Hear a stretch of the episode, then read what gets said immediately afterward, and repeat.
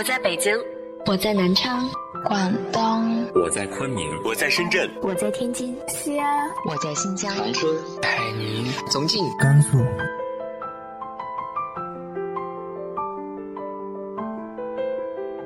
这里是 FM 幺八零八四，昨天的你的现在的未来，我是主播背着吉他的蝙蝠女侠。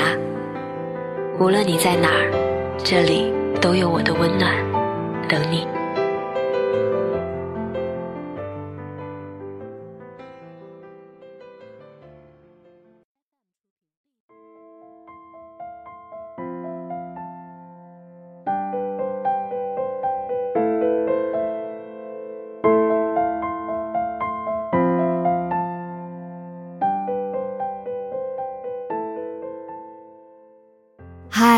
亲爱的你，晚上好。今天的这篇文章有些特别，是我的一位朋友发布在朋友圈，在他生日的那天。我想，每个人看这篇文章都会有不一样的感触。在我向他征求同意的时候，他不好意思的说，写的有些杂乱无章。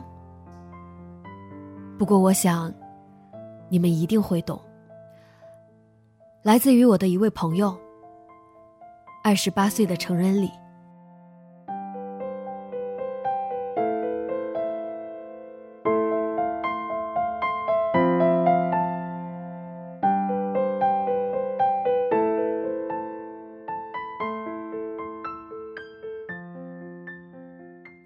七月，母亲查出脑瘤。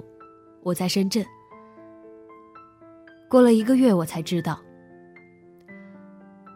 你上次说找医生看头痛失眠，结果咋样啊？哦，没事儿，医生说没啥事儿。我捕捉到了母亲的犹豫。到底什么事儿啊？你告诉我吧，我又不是小孩子了。可能。长了一个小瘤子，医生说是良性的，做个小手术就没事了，你不用担心，好好准备你出国的事情。我买了第二天最早的航班回家，带母亲去昆明检查。同样的结论，良性脑膜瘤，位置又在大脑非功能区，手术难度和风险都不大。我喜出望外，像中了大奖。回家的路上，母亲看起来忧心忡忡。你怎么了？医生说了是良性肿瘤，手术切了不就没事了吗？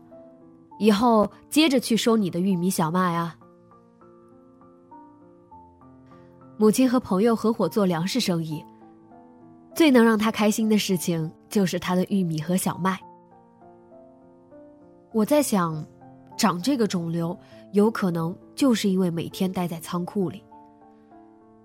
他的仓库在县城的进风口，坑洼的公路上，运煤的大车一辆接一辆，狂风刮过，漫天扬尘。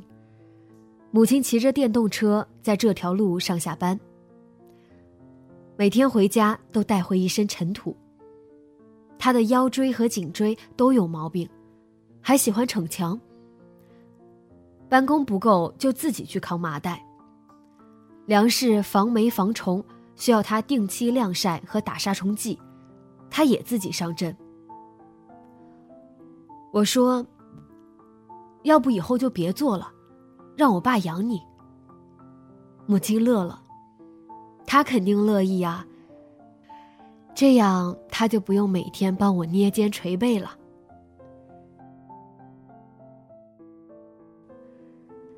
在家考虑了一周，咨询了很多朋友，还是决定带母亲去北京。天坛医院的神经外科全国排名第一。初秋的北京，天蓝的像被海洗过一样。出租车师傅打趣：“你们把云南的好天气都带来首都了。”母亲笑笑：“但愿这是个好兆头。”我试图转移话题。妈，你看，那边就是北大，等做完手术，我带你去逛逛，里面蛮漂亮的。可惜了，你小时候不是一直想考来着？可惜什么呀？是我成绩不够好，我也没引导好。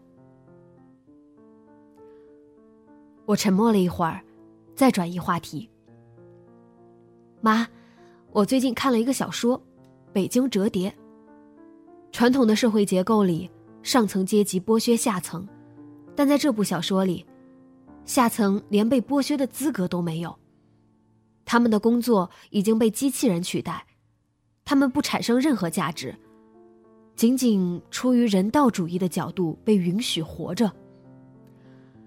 说的残酷点，他们的存在阻碍了社会进步，是不是很有深度？我回过头，母亲倚着窗户，睡着了。第二天上午，专家给母亲开了一堆检查项目，我正发愁这些检查的地点和顺序。母亲轻车熟路的走在前面带路，抽血。他很有远见的，没有吃早饭。尿检、心电图、磁共振等等。我很诧异，你来过这里吗？医院去多了，自然就知道了。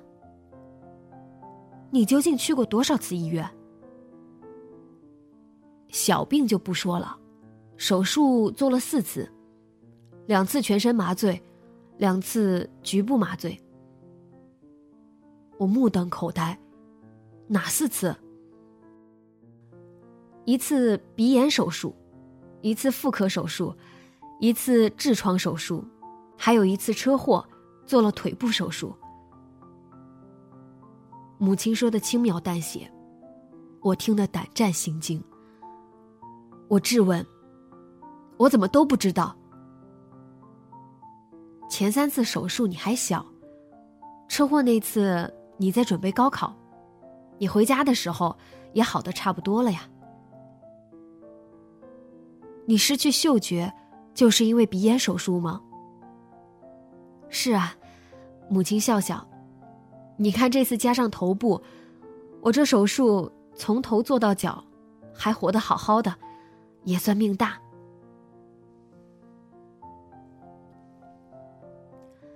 医院床位紧张，排队要二十天。等手术的时间，母亲回了云南，清算她和别人的生意往来。我回深圳考 GRE，备考间隙，我反复思量：良性肿瘤，位置在非功能区，还找了全国最好的医院和大夫，我应该放心了。我习惯把事情往坏了想。我觉得母亲的病，我想的已经够坏了，可我错了。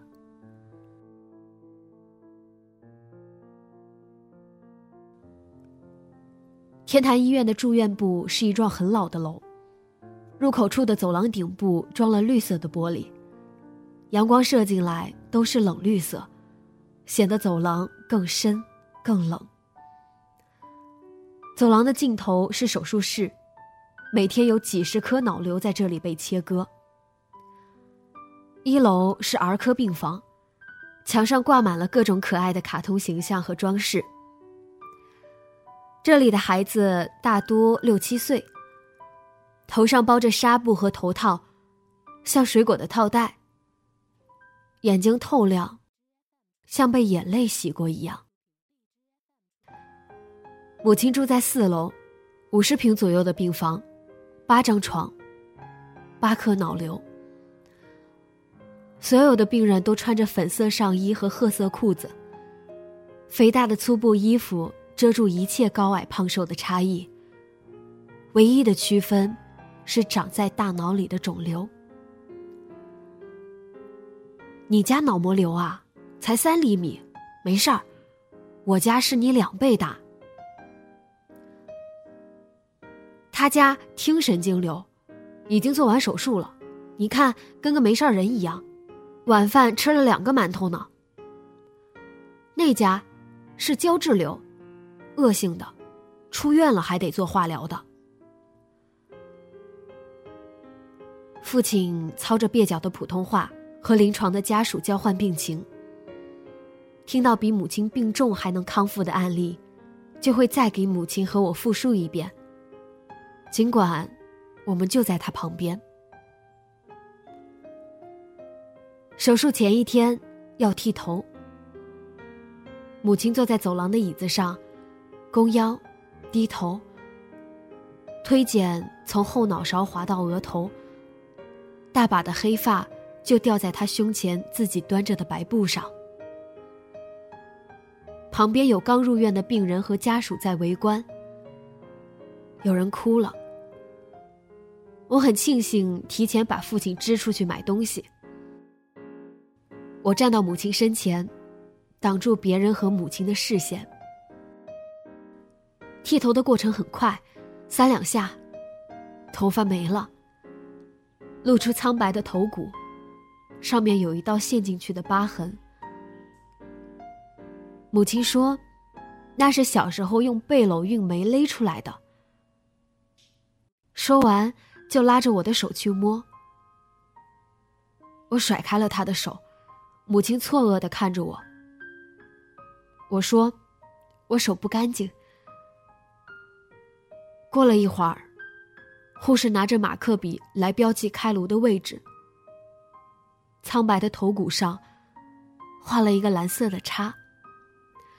蓝线在勒痕那儿陷下去，又绕出来，像是母亲多舛的命途。手术当天下午，我和父亲在病床前陪母亲聊天。父亲说：“老婆，没事儿的，不用担心。”父亲很少称呼母亲“老婆”，一般都是直接叫名字。母亲说：“知道了，你已经说了无数遍了。”我攥着母亲的手，印象中，母亲的手没那么小，手指上也没那么多茧。手术前，医生把我和父亲叫到办公室，先抄开颅手术同意书，抄三遍。术中大出血，弥漫性血管内凝血，手术无法进行，休克，甚至死亡。术中急性脑膨出，严重时可导致死亡。我至少抄了二十遍死亡。我想起小时候学写汉字，抄错一个字，母亲直接把整本作业本都撕了。我拿一本新的，又从第一页开始抄起。哭闹没用，母亲不允许我犯错。抄完同意书，医生说：“你母亲的情况不太乐观。”这是最新的片子，肿瘤看起来很可能是恶性的。而且，他的肿瘤靠近额头的静脉，术中可能出现大出血。我心脏像被攥住一样，跳不动。然后我看到站在我身旁的父亲，面无表情，耷拉着肩，像垮了一样。我和父亲走出办公室。站在母亲病房门外，爸，你别担心。医生在手术前都会把病情说的很严重，怕以后家属闹事。我听见自己的声音在发抖。嗯，是的，以前你妈做手术前，医生也都说的很严重，后来其实都没事儿。我好感激他这么配合，就是，所以你就不用担心，你先进去陪我妈吧，记得别告诉她这些事情。我先去趟卫生间。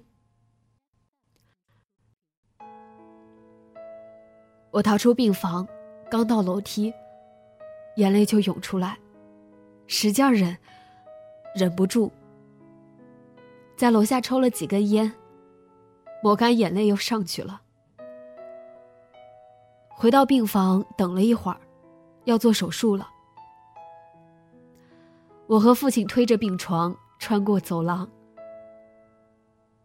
之前我讨厌这么长的走廊，现在突然希望这个走廊越长越好。母亲抓着我的手，我尽量不低头看他。父亲一直在重复：“老婆没事的。”不用担心，这是他说给自己的祷告。母亲进了手术室，我和父亲在门外等。每当有人进去，我就过去恳求、感谢一番，包括主刀医生、麻醉师、护士，甚至打扫的阿姨。我和父亲坐在地上。每当有人从手术室出来，父亲就爬起来过去看门缝里面的情况。虽然什么也看不到。四小时后，母亲被推出来了，头上插满引流管，管子里都是血，脸色苍白，毫无生气。我抓着医生的手问手术情况。手术很成功，肿瘤已经全部切除了，他马上就能醒过来。我喊他，他眼皮抖了两下，睁开了眼。我想哭，但没泪了。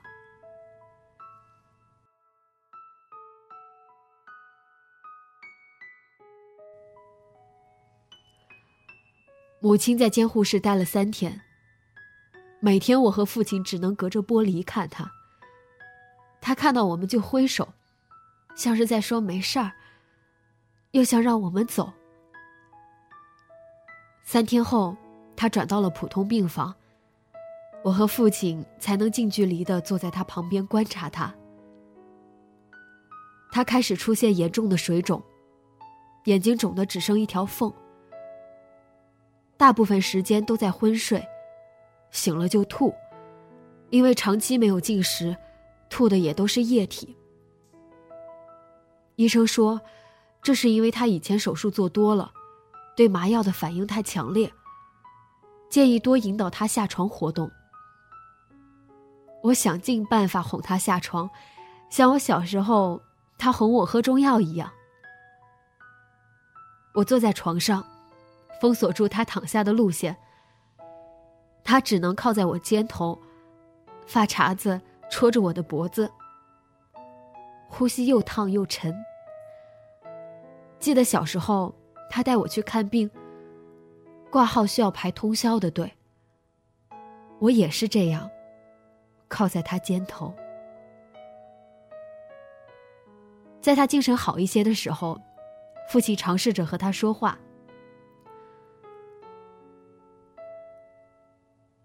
老婆，刚才那英芬给你打电话了。谁？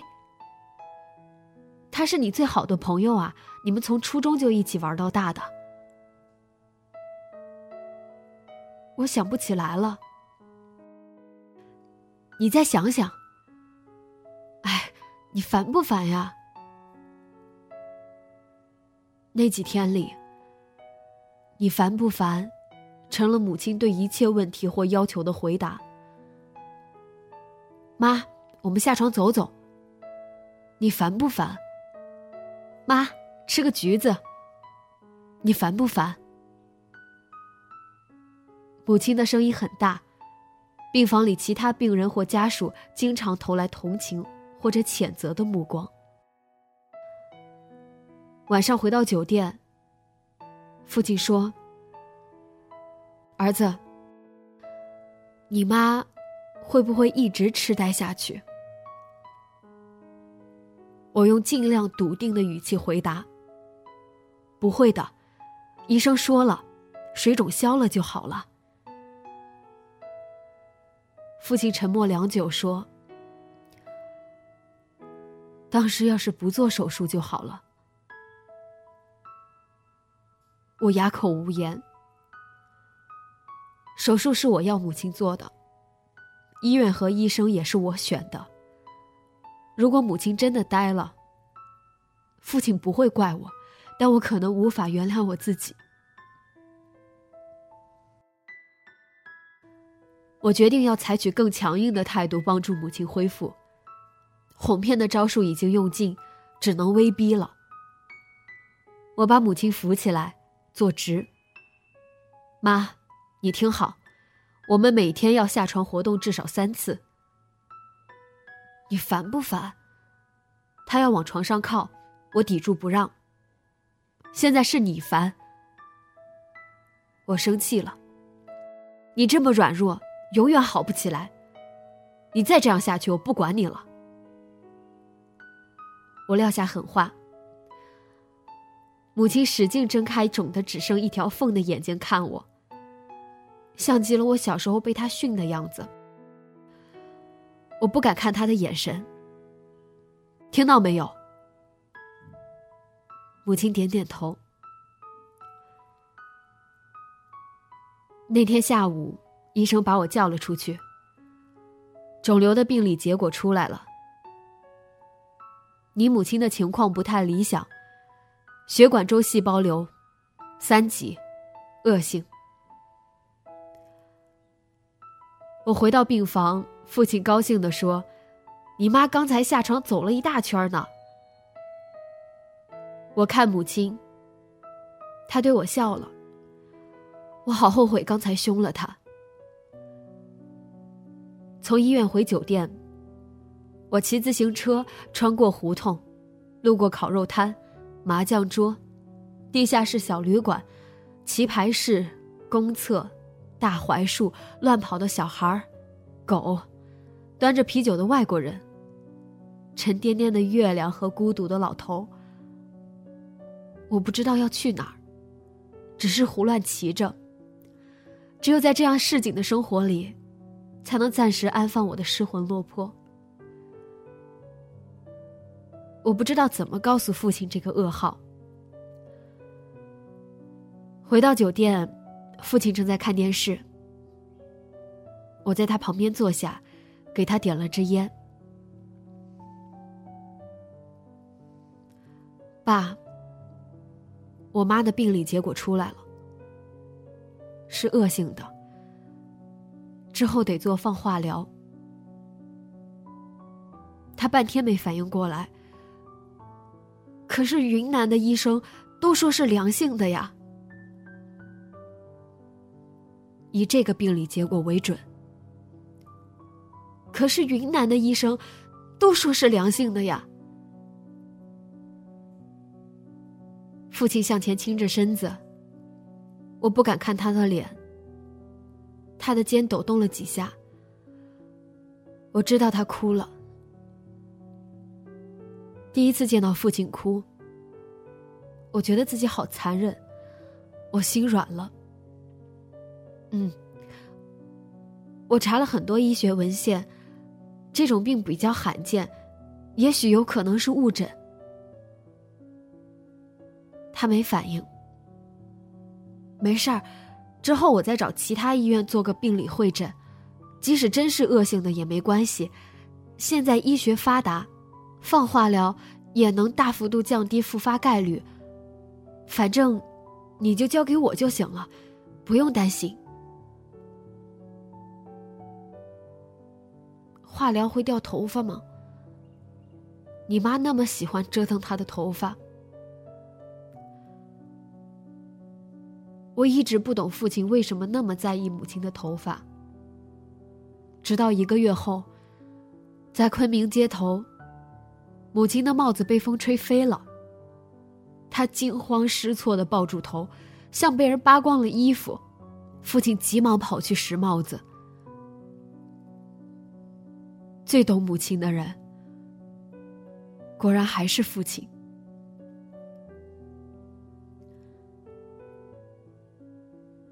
那天晚上，我查了一宿的资料，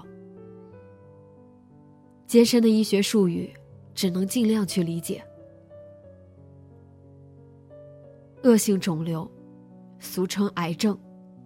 百度第一句话就把我镇住了。血管周细胞瘤，是生长在血管外皮细胞上的恶性肿瘤，具有容易复发和转移的特点。供血越丰富的地方越容易转移。常见转移部位包括肺、淋巴、腹股沟、四肢等。手术切除，在配合放疗的情况下，七年的存活率在百分之五十。七年，百分之五十。我看不下去了，合上电脑。四下一片黑暗，只听见父亲安静的呼吸声。我知道他没睡着。父亲睡觉打呼。自从母亲进了医院，我几乎没听到过他的呼声。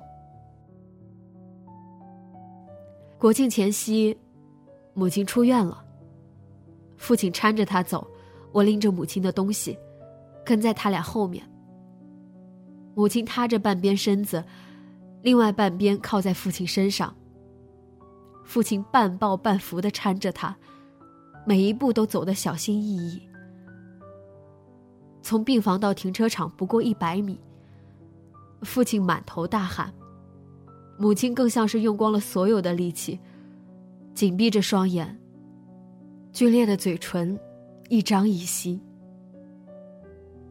我尽量不去看后排的父母，把视线转到窗外。又是一个北京晴朗的秋日。窗外金光灿烂，我的心里却大雨滂沱。天坛的病理科全国领先，可我不死心。整个国庆假期，我反复的跑医院借拨片，去其他医院做病理会诊。我加入了由病人家属组成的互助小组。我的名字。变成了云南血管周细胞瘤伟。在父亲的细心照料下，母亲的水肿渐渐消了，食欲也恢复了。最令我和父亲高兴的是，母亲的智力渐渐恢复正常。他似乎遗忘了术后最痛苦的那段时间，我和父亲也尽量不去提起。就在一切似乎都在好转的时候，我开始频繁的做噩梦。有时是可怕的画面：母亲被只有半边身子的怪物缠住，或者父亲全身抽搐，鼻孔和眼睛都在流血。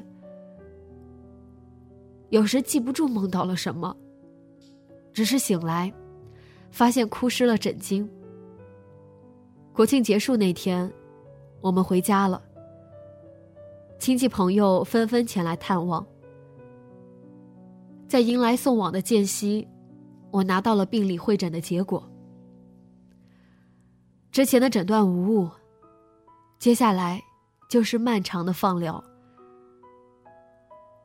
我看着身体和精神都在慢慢恢复的母亲，实在不知怎么开口。我 GRE 的成绩不够理想。留学的文书更是没准备。我反复解释放弃留学的原因，是因为我自己不够优秀。可母亲还是陷入自责，认为自己耽搁了我的人生。她开始催我回深圳找工作，她盯着我投递简历，跟进每一个面试 offer。他反复的问我为什么一直在家拖着。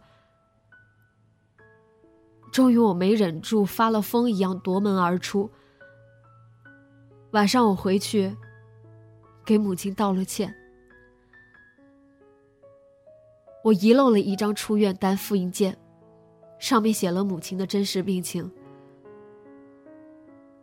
这是怎么回事儿？我想了好久，说：“你的肿瘤不完全是良性，有一点恶性的成分，需要做放疗，但做完放疗就没事儿了。母亲叹了口气，起身去小区里散步。我在阳台上注视着他走了一圈又一圈。母亲回来说：“那就去做放疗吧。”母亲比我坚强。放疗前，我安排母亲又做了全身病灶排查。不幸的是，甲状腺又查出了肿瘤，很可能还是恶性。医生建议手术。母亲拽着我走到走廊里。儿子，我不想做检查，也不想做放疗了，我们回家好不好？我看着母亲哀求的眼神，差点就答应她了。妈，你先别急，我去问问医生是什么情况。你别去了，我不想知道，我想回家等死，我不想折磨你，你也不要再折磨我了。癌症可怕，在于它不光能夺去生命，它还能把爱变成恨。在天坛医院，有病人术后智力失常。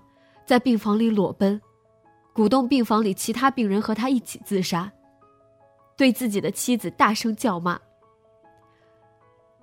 病人的儿子大概和我同龄，他说：“我恨不得他早点死。”母亲不恨我，他恨自己拖累了我。可他不知道，他对自己的恨。在我这儿变成了翻倍的痛。好友打听了消息，甲状腺癌不用太着急，手术风险也不大，可以等放疗结束后再安排。母亲的放疗上周已经结束了，目前在家静养。感谢天坛医院的王永刚主任，精湛医术，完整切除了母亲的肿瘤。降低了复发概率。感谢华西医科大学的王博士，多亏他专业细致的答疑指导，我才能在纷繁复杂的求医路上找到方向。感谢孙文，帮我安排和打通放疗的所有环节。感谢苏家富，帮我跑了十多趟医院去跟进病理会诊。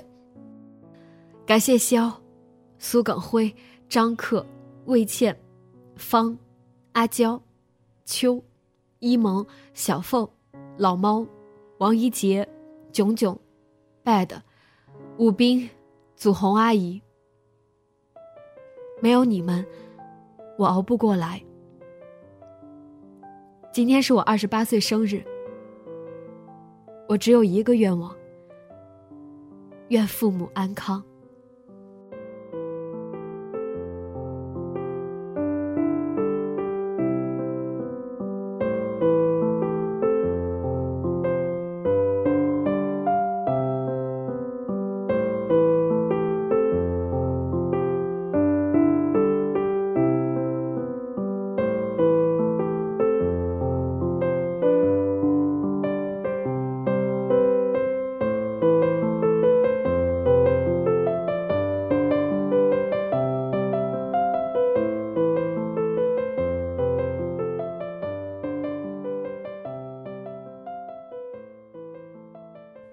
很抱歉，在几处地方，我的情绪也有一些失控。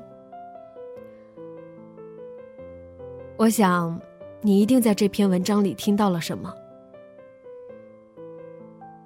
直接在节目下方留言，把你的想法告诉我吧。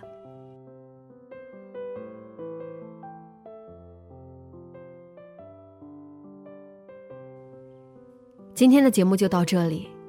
节目原文和封面，请关注微信公众号“背着吉他的蝙蝠女侠”。电台和主播相关，请关注新浪微博“背着吉他的蝙蝠女侠”。今晚做个好梦，晚安。